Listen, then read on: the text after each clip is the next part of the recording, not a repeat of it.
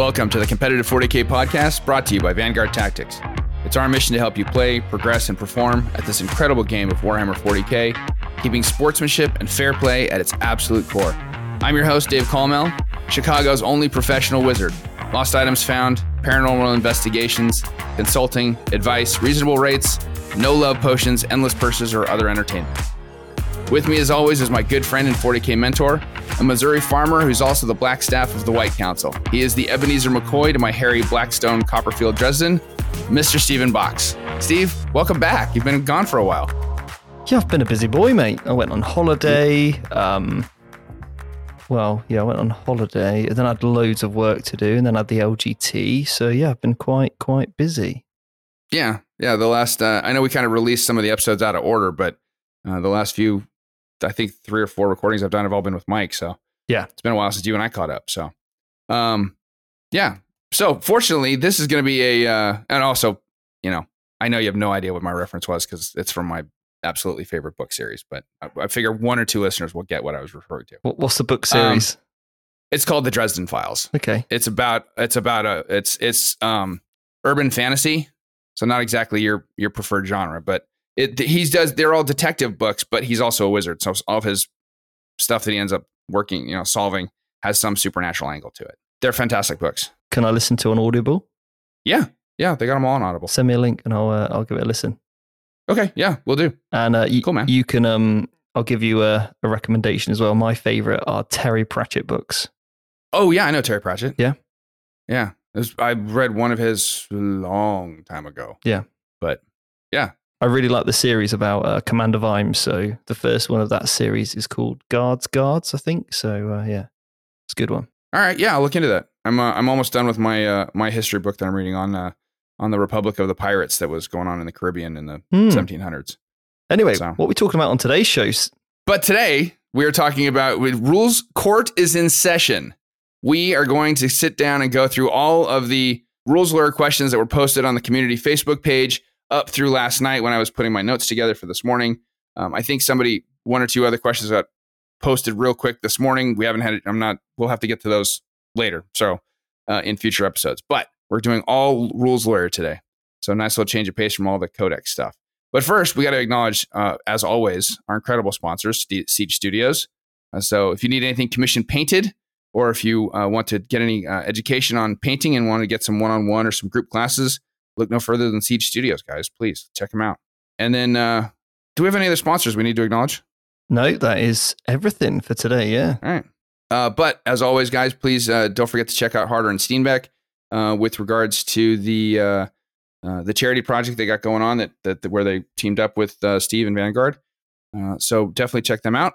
Um, and ladies and gentlemen, please join the Competitive 40K Podcast community Facebook page. The password for this month is call K A H L. Uh, I'm still. Uh, if you do last month's password, I'll I'll still you know give you a pass and let you in because I know we kind of release these on a delay. So um, no no hard feelings there. But if you try to apply to get in and you don't answer any of our questions, you're not getting let in.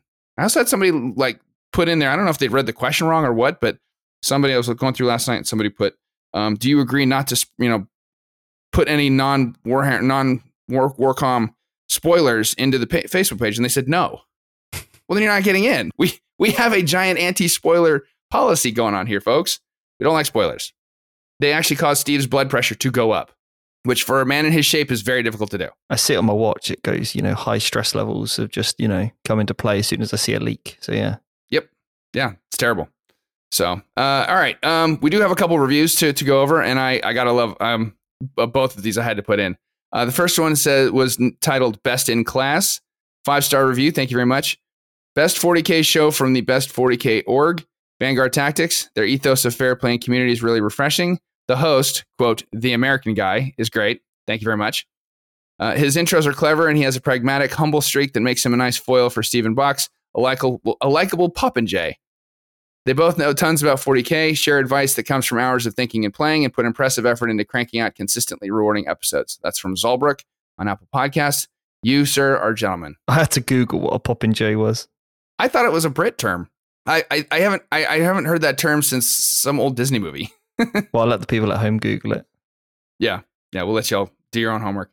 All right, you want to do the next one? Sure. Um, I completely um, disagree, you know, with this one anyway. But here we go.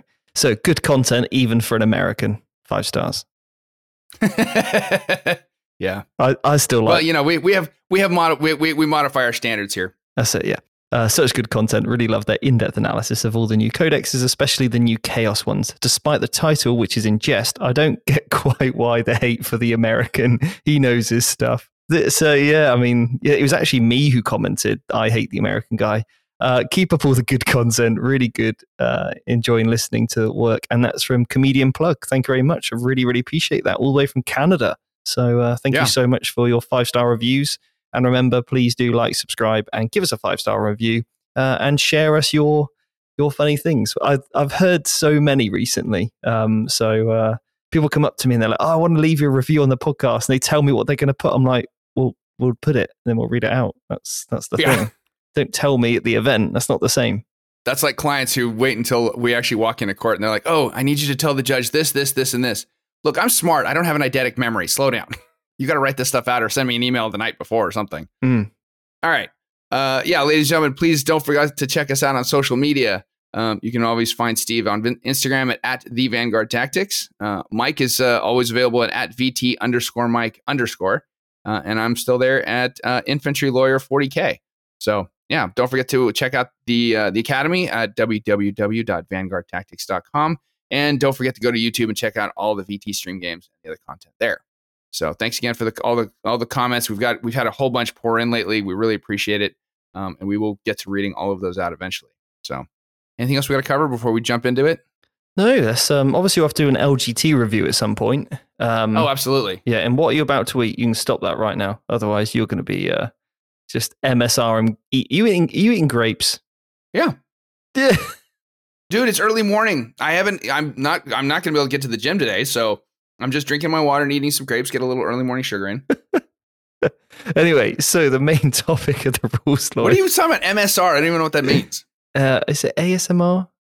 When you just like, Oh, oh, oh! When you can hear me crunching. Sorry, my bad. That that I will. I will stop. Then I thought you. I thought I was pulling away from the microphone far enough. no. Um, anyway, my bad. so um, I apologize to everybody else who heard me chewing. That's that's tacky. I'm, I'm sorry. anyway, apologize over here like a Canadian. so let's go. Let's do this. All right, let's get to it. All right, court is in session. Bang my imaginary gavel. All right, our first question is from our uh, uh, longtime fan and uh, member, uh, Accidental Viking, also known as Adam.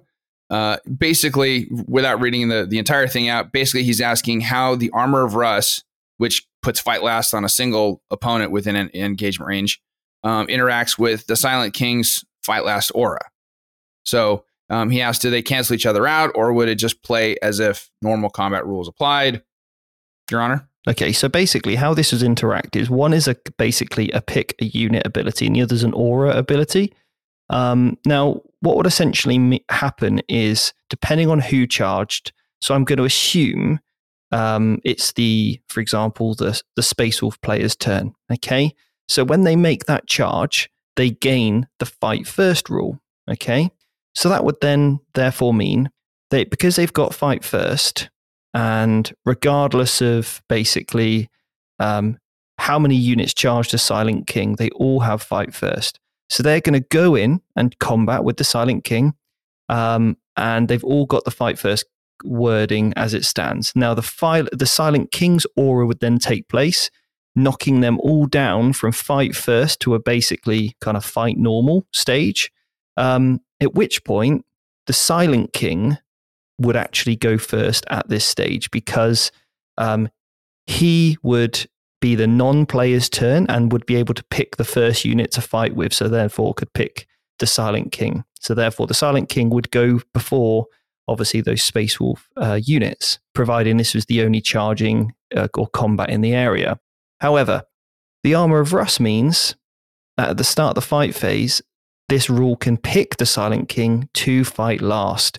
Now, this, because the Silent King does not have fight first, it would go from fight normal down to fight last. So basically, what we've got is this aura of making everybody fight normal, which happens before the fight last step, um, and then the Silent King would go. So actually, the um, accidental Viking, your armor of Russ on the charge would trump the Silent King in this instance. Okay. Um, If, however, it was the Silent King and charged into um, loads of different units. Um, now, the Silent King has the fight first wording, so therefore the armor of Russ would just knock that off and take it down to fight normal. Um, and then, for example, the Silent King would make all of the Space Wolves essentially fight last. So therefore, the Silent King would trump in this instance. So yeah, um, the fight first is really key there. So whoever charges basically uh, would win that. If nobody had charged and everybody was basically on a fight normal step, um, and therefore you both had a fight last, what would essentially happen is you start with the player whose turn is taking place at this instance, um, and that they would, you know, basically attack with the first unit. So that's how that would work. Hopefully, I've described that okay. All right. Yeah. I know you love having to explain fight yeah. first, fight last, fight normal. it's a there I wish that they had done some kind of a graphic in the book so they could explain how it, you downshift and upshift um, speeds based on who's got who charges, who's got yeah. fight first, who's got fight last, etc. So um, hopefully, 10th edition book has some sort of graphic, and they they keep that because I like that rule. I it, once you understand it, it's very clean and very easy to yeah. to um, affect.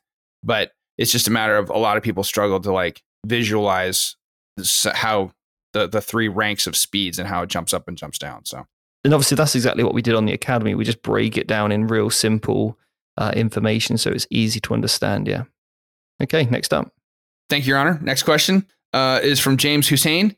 Um, the his question is the new wording for new malefic daemon weapons is unless otherwise specified, malefic weapons are never affected by effects or abilities that allow models to make additional attacks or abilities that would add to, subtract from, or improve their characteristic in any way. Therefore, do malefic weapons ignore armor of contempt? Yeah, they do. Because armor of contempt does not explicitly specify that it also is affected by malefic weapons. Yeah. And there's even a new FAQ that just dropped yesterday that clarifies this also. That the answer is yes. Malefic weapons cannot be modified in any way. So armor of contempt doesn't do anything to malefic weapons. All right. Uh, then we have a question for this strange person who I, I, believe is in the new Lord of the Rings show as a as a Harfoot, uh, as a, you know the the hobbits. Uh, his name is Jake Volton Harding. You ever heard of this person? Nope. Nope, never heard of him. All right. Anyway, he asked, who will be the king Kahl, me or Stephen Box? And of course, the answer to that is uh, me. But Steve will always be the champion, the Einhyr champion. Honestly, I think Jake's lost the plot. Yeah, probably. I am Kahl, and I am champion. I'm both. okay. Are you are you are you uh, gonna be taking the Votann anytime soon? Or are you gonna wait for the full model release? Oh, I don't know, mate. Um, I've got an event coming up, and I could take them. Uh, but it does mean I've got to paint another three bikes and 20 warriors. Um, so I don't know if I really fancy doing that in the days I have left until the event. But yeah, yeah. I'm looking forward to the rest of the release. Yeah, absolutely. Yeah, I, I'm. I. I don't. Think, depending on the release schedule and how quickly I can get stuff painted, I'm just expecting at this point. I'm just going to hold off and do Votann after LVO. I'm going to just do 2023 will the will be the year of Space Dwarves for me. Fair um, enough. Yeah. yeah. Nice. Um, I also wanted to just take my time with this. Like all of my other armies, I always like decided, and then I like rushed to play with them because I was so excited to play with my new toys. And so I, but this time I'm like, I'm ordering custom bases and I'm doing like a lot of, I'm like, I really want to put my time and effort into making this my best army yet, especially with, you know, now that James, I've got all that coaching from James on my painting. So, yeah. Um, yeah. Anyway. All right. Jack Tinning asks, uh, transhuman, uh, cannot be hit on a roll of one, two, or three, regardless of any model's abilities. However, the arbiter's gaze always hits on a two, regardless of any model's abilities. Who wins? Okay, so normally a cannot will override a can. So, for example, if you can set up, I don't know, like within nine inches because of a deep strike, or you can set up within nine. Um, I know there's some units that can do that. Um, however, the cannot deep strike within 12 trumps it. So you still can't, you know, set up within 12 inches. So yeah, I would go with cannot trumps can. So it always places the emphasis in the defender's play. Uh, the defender player has the priority in this respect. I would say. Yeah, I, I, that that and that's what you've been teaching me since you and I first since I first joined Vanguard, which is cannot always overrides can. So yeah, You, you don't. I don't care what Arbiter's Gaze. I mean, what are what's Arbiter's Gaze from? Believe it's the um, Dark Angel relic uh, where you always hit on a two. Oh, okay. You know, in Overwatch and all that kind of stuff. So yeah, it just takes the lethality out of the game a little bit, which I think is also the right thing to do. Yeah. Yeah, yeah. The, the game's killing enough. We we need we're you know we want things to live on the board a little longer. Uh, so all right, there, Jack. Thank you for the question, and hopefully that helps you out. Uh, all right, Your Honor. Next question. Uh, Brent Criffield or Cryfield. Sorry, dude, I'm butchering your name. Um, I have a uh, uh, his question was about base sizes. Uh, 32 millimeter bases are um you know what they're using now for um Primaris Marines for Marines. Yeah. Um, he says, is it the standard size now? Are they phasing out what I think of as the original base size, which for those who don't know is 28 millimeter? Um, specifically, should I be updating my Drukhari army and replacing the rank and file with 32 millimeter bases? I believe they're still on 28s. Okay, so uh, there's not a original base size, I would say, because it's always going to depend on the type of model that you're you're using. So, for example, uh, in terms of making your army tournament legal, then all you need to do is have a look on the Games Workshop website and see which base size is supplied with the box. Okay, uh, so for example, uh, Incubi um, probably were before on 24 mil bases. Uh, they might now be on those new fancy Aeldari ones, which also Sisters happen to be on, which are the 28s. I don't think they're on 32s. I don't think it's that size. Uh, but yeah, a quick Google search will tell you what comes in the box and just make sure you keep them up to date. You know, you can get base extenders. You can always stick your old base on a new base and kind of, you know, like sand it a bit so it looks like a ridge it stood on or a rock. You can always do that kind of stuff. Equally, I've always cut mine off around the feet and then you've ended up with a little bit of plastic base.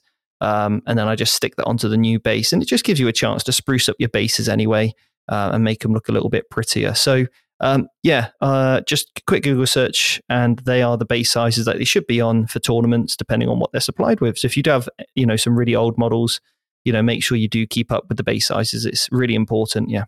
Yeah. Yeah, Brent, I actually just went on to answer your question just to double check. I just jumped on the GW website right now. And in the time that it took Steve to answer your question, I looked it up. And uh, if you just go on the on the individual units page on the GW website and scroll down to where to the to the tab where it says description, it'll tell you like for Incubi, it says um, uh, it includes uh, five 28.5 millimeter Citadel round bases and a 25 millimeter round base, which is for the little, I think they have some Thing. little extra thing that that goes with them.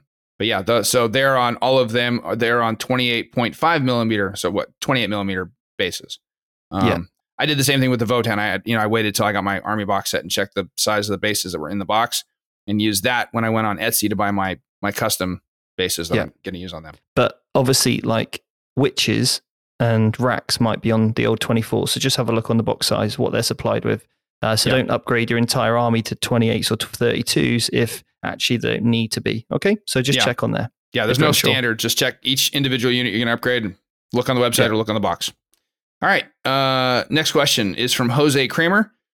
Uh, his question is almost all Tyranid powers are able to be done from synaptic link range, but what about normal powers? I'm assuming he means like smite uh, or psychic actions. Uh, I can't use synaptic link range for smite or psychic interrogation, correct? Uh, correct. Yeah. Unless it explicitly says uh, you need to go off exactly what it does say. So if it does say the Tyranid powers, that's all you can do from there. All right. And there's a difference between a psychic action and a psychic power. Yeah. My understanding was that you can use it for smite, but you can't use it for warp ritual or psychic interrogation. That was how I read it. Unfortunately, Michael's got the NID book, so I can't uh, see the wording. But if it explicitly says, like, you know how a lot of psychic trees have like a name? Yeah. Um, so if it's like the NID discipline or whatever, you can cast a NID discipline. Well, Smite isn't part of that NID discipline or the Hive Mind discipline, whatever it's called. So then the answer would be no, you couldn't use Smite. If it just says manifesting psychic powers, um, then yes, you can cast Smite. So just check the wording on what it says there, and that will give you your clarification. But in terms of actions, no, because they're not psychic powers. Yeah, and I don't have, of course, I, I don't have my NID codex because my wife has it because she's getting all excited about building a NID army now. So that'll be great next year. Votann versus and my my year all next year will be my Votann into her NIDs.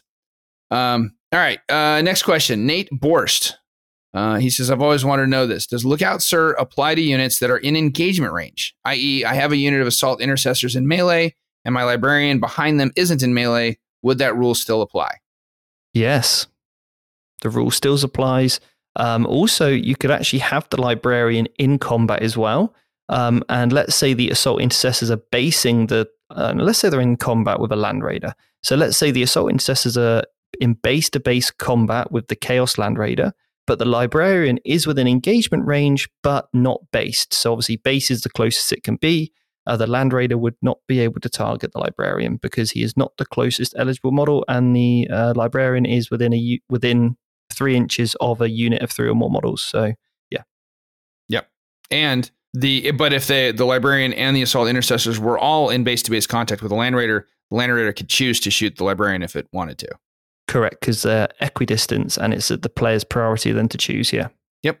So, all right. Uh, great question, Nate. Thank you very much.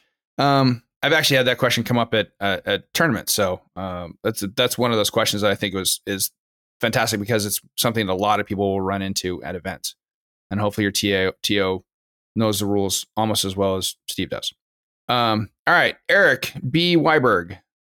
He his question is: Is Gaholax the Decayed, which I believe that's the Nurgle demon weapon relic. in the yeah, it's the, yeah the relic demon weapon in the new CSM book?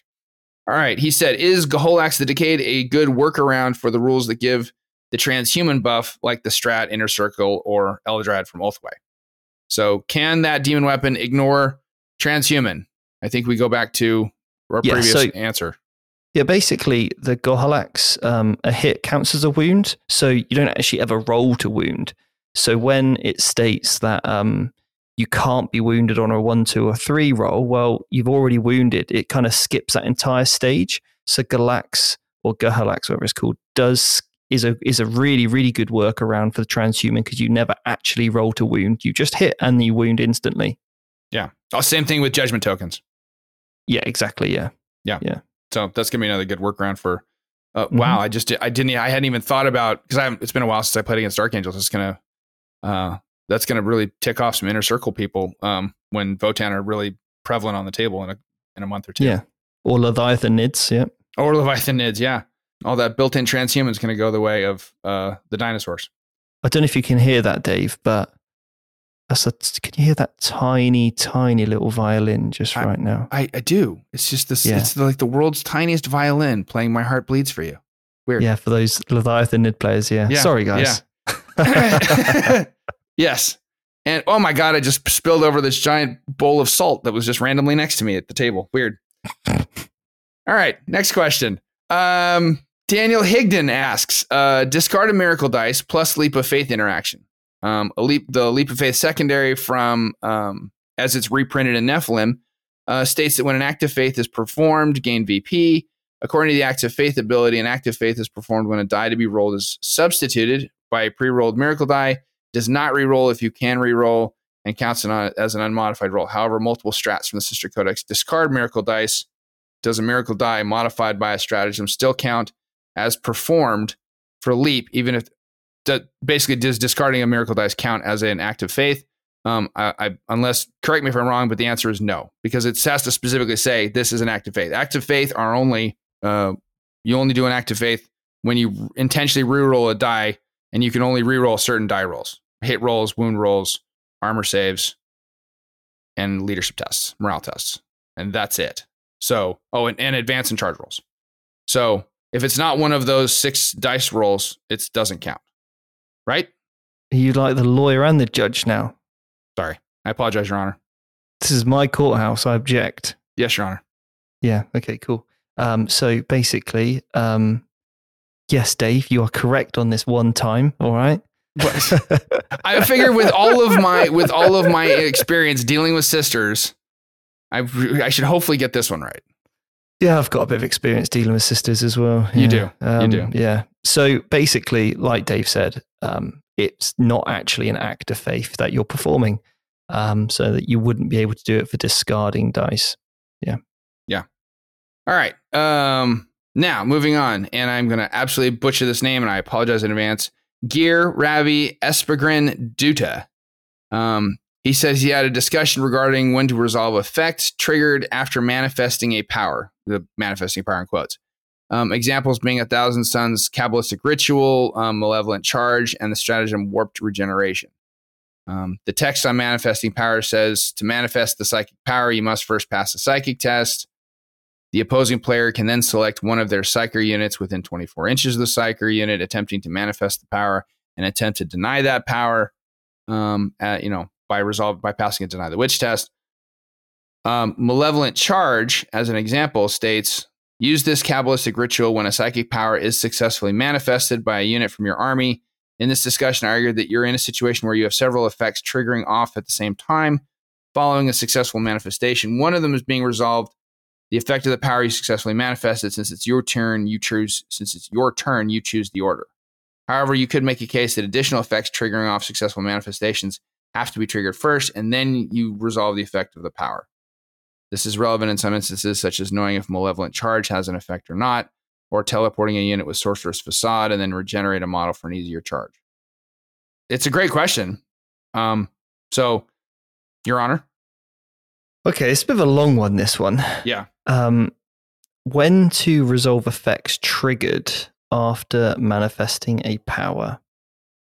Okay, examples being the Thousand Sons Cabalistic Ritual. Okay, right. So it's only going to, I think, in terms of the game count as being successfully manifested if it isn't denied. So, because it says after the deny the witch test, the psychic test is success- successfully manifested and its effects, okay, uh, will then be resolved. So, obviously, that opponent does get that interaction to deny first before it's counted as being a successful manis- uh, manifestation. Um, now, in terms of um, you know the order in which you do things, and if you were to let's say warp um, somewhere and you know redeploy nine inches away, um, and then you were to set up another model, if, if that's something that you could do, I don't really see why you couldn't place that you know two inches closer with incoherency for a closer charge. I don't see why you couldn't do that because at the time in which you were set up, you basically were uh, able to keep your unit nine inches away. Uh, and then obviously you're onto then the next psychic power, uh, and then you're putting a model back. So yeah, you could. I, I, think you could do that. I think that would work. Is fine. Isn't the default rule that, like he suggested, that you know it's your turn, you choose in what order effects resolve? Yeah, that's just sort of the general rule. So, but you I think, for example, um, it depends whether the effect is immediately before the uh, the power takes place. Almost like the, the like the malevolent charge would interrupt before it is successfully manifested, but before you actually apply the effect of the power, then you would do all yeah. these other effects that are trigger off the manifestation. Okay, so that's a really good question, um, and it's quite, I think, complicated to go through. So I have done a little bit of extra research on this one for you. Um, how I would rule this one is that basically it's only manifested as soon as um, the deny the witch is failed. Okay, so let's say you want to um, use the maleficent charge, which basically means like you do loads of extra mortal wounds if you already do mortal wounds. So let's say you cast smite and you want to do an extra D3 mortal wounds. Okay, so it goes off. Let's say the power, it's not denied, therefore it's successfully manifested. You would cast your smite first, uh, do the damage from smite, and then you would resolve the extra D3 uh, mortal wounds. Okay, that's how that would work. Um, now, in terms of you m- mentioned about using the ability to sort of pick up a unit, stick it down somewhere else, uh, and then like if it goes off on a certain thing, regenerate a certain model, making your charge easier.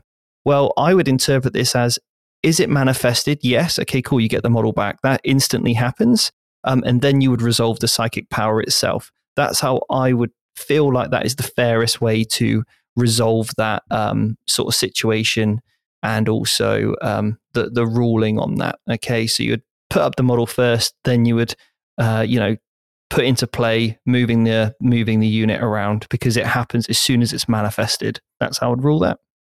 Okay, just a lot of this thing. Some of like the malevolent charge. Um, read it all the way through, and that that one pretty much answers your question because you have to have the damage from the other power happen first before the additional D three happens. But with some of those other things, like I understand the the teleporting with Sorcerer's Facade could cause a little bit of confusion, especially if you're combining it with warped regeneration. The good thing is with the stratagem doesn't have a range on it, so you could also look at it as if, you know, like if, if somebody's arguing with you at, a, at an event, you can say that the strat just says whenever it's it's done. I don't there's no range on it, so I could teleport if you want me. I'll teleport them first and then put the model down. It's either or. It's going to have the same effect. So because either way, you're going to teleport a unit and get to put the models in whatever position you want to. So you're not using it really to gain any sort of advantage. Yeah. So, so, so you basically get the model back after it's manifested. So as soon as it's not denied, it's successfully manifested. So that's would trigger the the model back or the heal of the D3, and then you would resolve the actual powers effects. Okay, in that yeah. order. Yeah. Okay. Yeah. All right. Uh, great question though. Really, that was. Thank you, Gear. That was a really good question. All right. Uh, next one is from Phil Hopkinson. Um, he would really like an entire episode dedicated to the Ynnari, um, and then had several other smaller questions underneath that. Um, Phil, I'm not going to go through all that today because a, I think Seb stole your your uh, Aeldari Codex, right? Yeah, I can't look up the exact wording. I might be able to yeah. do a couple of these off the top of my head though. So if you want like a here's a rule to kind of keep you going, then I can try and do my best for you now. So what is the questions? Um, do phantasm powers work on craft worlds units? Phantasm powers. So phantasm powers are the Harlequin ones. Um, and basically, would they then work because you replaced Saedath with Ynnari? It's a really good question, actually. Um, my gut instinct would say no. Because you have to you have to be a Harlequin's detachment to get access to those powers, right? Uh, no, so because you've got a psyker, you can basically get that power. Um, so you still get the tree, the psychic tree from the Shadowseer, um, my interpretation before was that you could only use those on actual Ynnari, uh, Ynnari uh, models.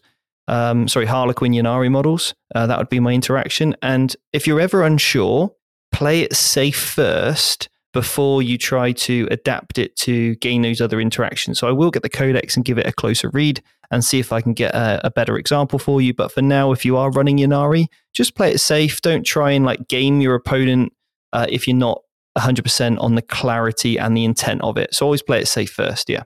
Yeah. And then, um, and we should actually, because I've been seeing a lot more Ynnari people coming up in tournaments and stuff.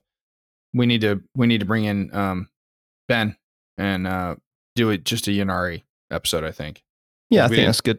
Yeah. Yeah. Um, I think that'd be good for a lot of a lot of reasons. Uh, so, um, all right. Next question. Adam Walker asked, um, uh, he says, "Okay, I've got one. Might get might be getting mixed up with Eighth Edition, but with the Night Lords deep striking. Uh, my question is, can Night Lords make a turn one charge into my deployment zone, um, and they're still in combat for my turn? Um, if I want to deep strike my own squad into my own deployment zone, since they have no control zone being in combat, uh, do I still need to be nine inches away?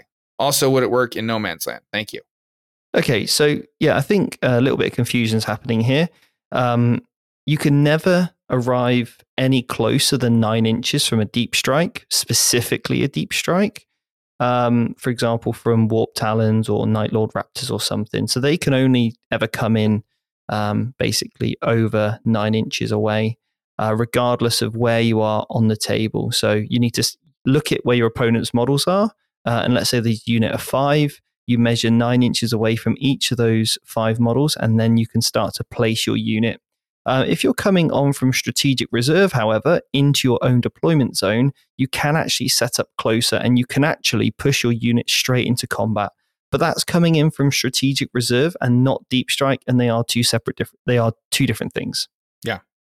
Oh, and the other exception to that would, of course, be um, demons, because they can, if they're coming into their own deployment zone, demons can come in. I think it was within three. Yeah, so that that's when it would explicitly say differently. Uh, yeah. But yeah, for, in terms of Night Lords, and you know, there's some Genestealer stuff in Grey Knights used to have one in where you can set up sometimes closer uh, than that nine inches. But yeah, typically from a deep strike, um, if you're using that inbuilt rule, that's where they go. Otherwise, you'd have had to pay the points in terms of power level to put things into strategic reserve to gain that other type of ability. Um, so yeah, it would depend on what you did at the start of the battle or uh, start of the game as to where you put them. All right. All right. Great question though, Adam. Thank you. Uh, and now we've got uh, Tim Satterley who uh, is being a little greedy. He had, he had a couple questions. Um, and of course, one of them is a Tyranid question. So you know, I'll see what I can do. Hopefully, hopefully we can do. You can do this off memory. Uh, first one is the situation came up in the War Games live stream on Sunday, September 18th. If a Tyranid Hive Tyrant Warlord is dead, which would cause the army to lose access to Synaptic Imperatives, does the Psychic Power Hive Nexus still offer a unit the benefit of a Synaptic Imperative? Um, so what we need to look up is basically um, whether you just lose all of them, and I would actually say they probably lose them all. Um, and I and I would say actually that that kind of power wouldn't really work. I'd probably say. So yeah, that's how I would interpret that based on the FAQ of the Warhammer community. Uh, let's have a quick look now. Because the Hive Nexus says um, it's a blessing with a warp charge value of seven. If manifested, uh, select one friendly Leviathan core unit within Synaptic Link range of this Psyker and select one Synaptic Imperative ability of a friendly Leviathan Synapse model that is also within Synaptic Link range of this Psyker. It's using the keyword Synaptic Imperative. Until the start of your next turn, that unit benefits from that Synapse model's Synaptic Imperative ability as if it was active for your army and as if they were within six inches of one another. Uh, it says, in addition to the one that is currently active for your army. It keeps referring to Synaptic Imperative with capital S, capital I. I would argue, uh, Your Honor, that uh, Hive Nexus would stop working because if you don't have access to Synaptic Imperatives, you cannot select one that's avail one ability of a friendly Leviathan Synapse model because they've all lost them it has to have a Leviathan Synapse imperative model with that ability nearby to to pick it to to to activate it. Yeah. So basically, it says here um, replace the first paragraph. This is actually on the balance update, not on the FAQ. Uh, so replace the first paragraph of synaptic imperative ability with if every unit is hive tendril, blah blah blah blah, is from the same hive fleet. Then, while your warlord is on the battlefield, synapse units from your army have a synaptic imperative ability depending on which one is active for your army. So I would look at that as basically, hey, he's not on the table. You no longer have the synaptic imperative ability. So therefore, you wouldn't be able to use it. Yeah, as soon as he's off the table, all of the other models that have synaptic imperatives lose that ability. So therefore, yeah. you don't have it. There's nothing for Hive Nexus to trigger off of. Yeah. So, all right, Tim, great question. Uh, next one, he has two questions on marker lights. Um, First one, if a commander has two marker light drones doing the action, does that stop reroll one's aura from working? Um, and then second question, can marker light drones with a crisis squad advance and complete the marker light action? I've uh, been playing it as a yes based on some sources, but apparently some tournaments have been ruling it as a no. So, um, marker lights changed a lot. I, can I field this one, Your Honor? Sure, go ahead. Thank you. Um, and of course, you can tell me if I'm when I'm wrong. So, uh, with marker lights because they changed it in this you know in the new codex to it being an action you got to follow all the rules for actions so um as far as the marker light drones the the unit is counted as doing the action so or it says the the model does it but the model is part of the unit so even if only one model in the unit is doing the action the unit's doing an action just like if only one model advances the unit counts as advancing so um if your if your marker light drones are are doing the action, it does turn off the reroll one's aura. However, the action completes at the start of your shooting phase, so the aura will kick right back on. So it's irrelevant.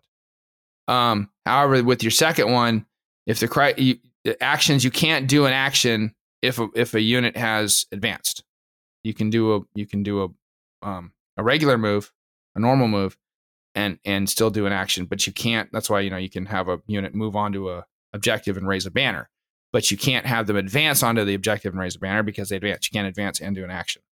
So same thing with marker light drones if you I, that's actually for my list that i'm using this at the tournament i'm going to this weekend my i'm using the Coldstar commander and i want him to be flying and zipping all around the table so i can't have him with marker drones like i normally would so he has no drones so the answer is if a, if a crisis squad or anybody advances, you can't complete the marker light action. The action is interrupted. You declare the action at the start of your turn, and then they advance. Your action's interrupted, and you're done. Correct. So, no. No, you can't. I like it. Yeah. Yeah. Nice. Well done. All right. Thank you, Your Honor. All right. Uh, two questions left. Joe Loader asks, uh, not sure if this qualifies or not.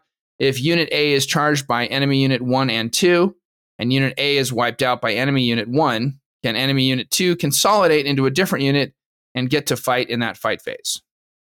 Master of the combat phase? It depends. that was an incredibly law school lawyer like, uh, judge like answer. That was fantastic. Thank every you. the the correct answer to literally every question in law school is it depends. So it it depends. So if, for example, um, Unit Two, one of the charging units, declared Unit A and also a Unit B and ended in engagement range of both A and B, and then, for example, Unit 1 wiped out A, uh, Unit 2 can declare their attacks onto Unit B because they declared them as a charge. If, however, Unit 1 and 2 only declared Unit A as a charge and Unit 1 killed A, then Unit 2 could consolidate into a different unit, but they would not get to fight even if they had a fight on death, they would not be able to fight because they did not declare them and are not eligible to fight on something that weren't either declared as a charged or that unit did not heroically intervene. So, um, yeah, that's basically the ruling on that. Awesome. The judge has spoken. We got to get you Yeah. a gavel. Yeah, I need one. Yeah, I might get you one for Christmas. I've got Thor's hammer, but I don't know if you hear it. Yeah, I heard the the, the big thump. I wasn't sure if that was your fist on the desk or it was that It your, was. your your Mjolnir. Yeah. Awesome. All right, uh, and then lastly, Adam Walker uh, uh, also jumped back in line here with another question. I'm assuming it's the same Adam Walker. Uh, he says, uh, "Deep strike of a unit is in combat. It has no wait. It's the same question. I think he just restated it because I didn't answer it the first time on that Warcom.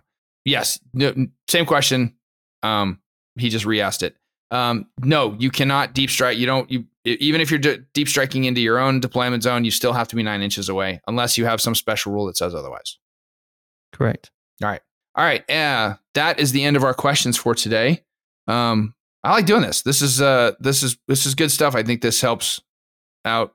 Hopefully, it helps out the audience and we answer some questions. And it's a nice uh, little bit of a uh, little bit of a change of pace. Um, you know, to, to from doing all the codex reviews. So Yeah, so just a summary of today. Yeah. Um, Typically, the word can't or overword can.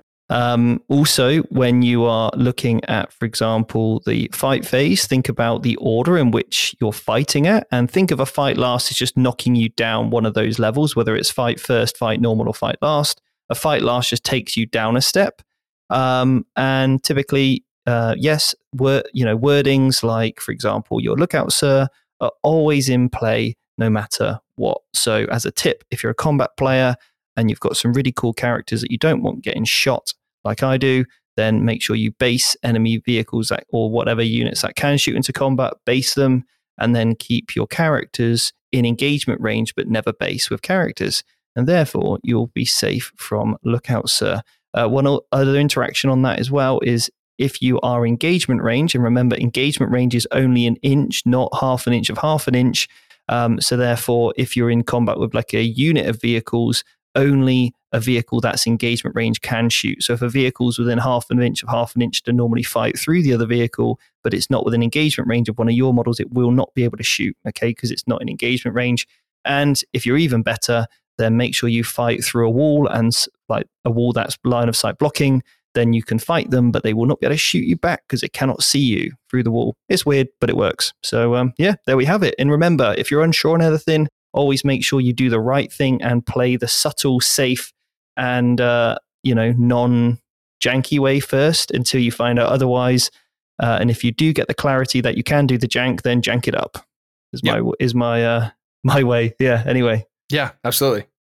So no battle ready segment uh, for this episode either. I know we've gone about a month without, guys. We will get back to those because I know we we got a lot of positive feedback on those. We're gonna get some more of those done. All right. Yeah. So um, that's it for this week, ladies and gentlemen. What are we talking about next week, Dave? So next week, the dwarves are coming. We are delving deep. We are delving greedily into the the the the depths of Khazad Doom. Uh, we are going to do the leagues of Votann, and I have it on good advice that the handsomest man in 40k, Mr. Jake Harding, uh, will will hopefully posit- possibly be joining us, um, so that uh, that you know he can uh, he can jump in here and and give us his his uh, his takes on Votann because he's he is such a master of the of the codex, such a master of the faction. he's already gotten a tattoo of their uh, the faction uh, symbol on his arm. So we definitely need his input here. I mean, I hope you're ready. Um, yeah, it's going to be an interesting insight, that's for sure. Yeah, yeah. Well, he and I text a little bit, and I know he's he's got a completely different approach to to playing it than I do. So um, I'll be interested to to to hear your take and his take, and you know all of us kind of throwing ideas in because I'm playing Kronus Hegemony um, when it gets there because I have been away from anything melee oriented for entirely too long. So I'm just going to go full tilt into melee. So that's actually exactly what I'm talking about on today's members content that I'm going to be filming. So I'm really excited to do that and get into my list. So uh, yeah, if you want to become a YouTube member, it's a great way to support the channel and also the podcast as well. Um, we kind of join those things together. Make sure you join the Facebook group. Dave, you've been an absolute legend as always, uh, collecting all these together. Thanks to our amazing community for actually answering the questions. And Dave, I'll see you uh, see you next week then, mate. Yeah, man. I will. Uh, I will see you next week, uh, ladies and gentlemen. Until then, this is Dave Colmill for Stephen Box saying, uh, "Paranoid." Probably. But just because you're paranoid doesn't mean there isn't an invisible demon about to eat your face. Have a good week. Bye.